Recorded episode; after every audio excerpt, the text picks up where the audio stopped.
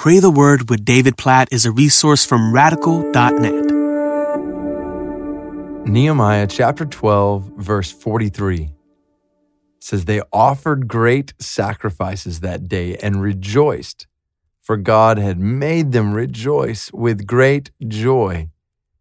The women and children also rejoiced, and the joy of Jerusalem was heard far away. I mean, how many times can you mention joy in one verse? Five different times in one verse. This picture of rejoicing. They offered great sacrifices that day, rejoice. God made them rejoice with great joy. The women and children rejoiced. The joy of Jerusalem was heard far away. The, the whole picture here is now that the walls have been built, they, they take like choirs of singers and people with instruments and they climb up on the walls and they do this procession around the walls where they're just singing and shouting and dancing and playing music. And it's loud music so that the nations around Jerusalem can hear this noise of a people who are celebrating their God. It is an awesome picture.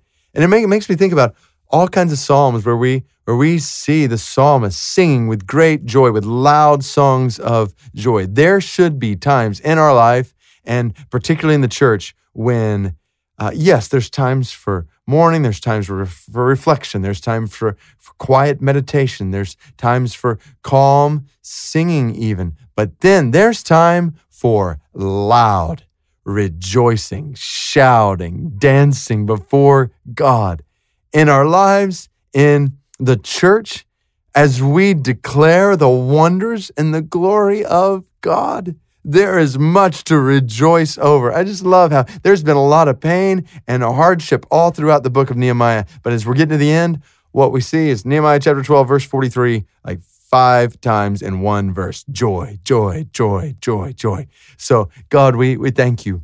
We thank you for the joy you give. You are life giving.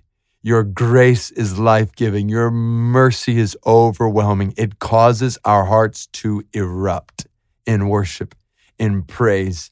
We overflow with gratitude, thanksgiving, and we say together loudly, we sing together, God, you are great and greatly to be praised. You provide for your people, you take care of your people, you help your people, you glorify yourself by pouring out grace upon your people. You love your people so well. You love us so well. So may we be a rejoicing people in our lives, like even in the midst of difficult circumstances. We think about Romans chapter 5, how you've given us a joy that supersedes circumstances, that nothing in this world can take away from us. Oh God, May it be so. May there be a joy in us, even in suffering and hardship. Just think about Nehemiah. Obviously, this was not easy for them, and so many things. I think about people that are praying this right now They're going through really hard times. God, I pray for joy in them.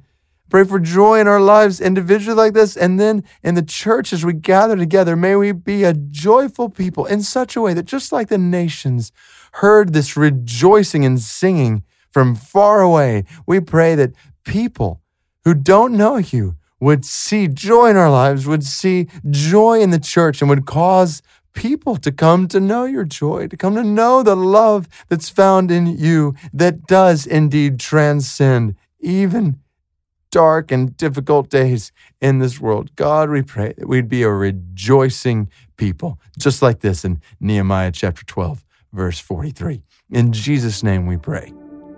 Amen.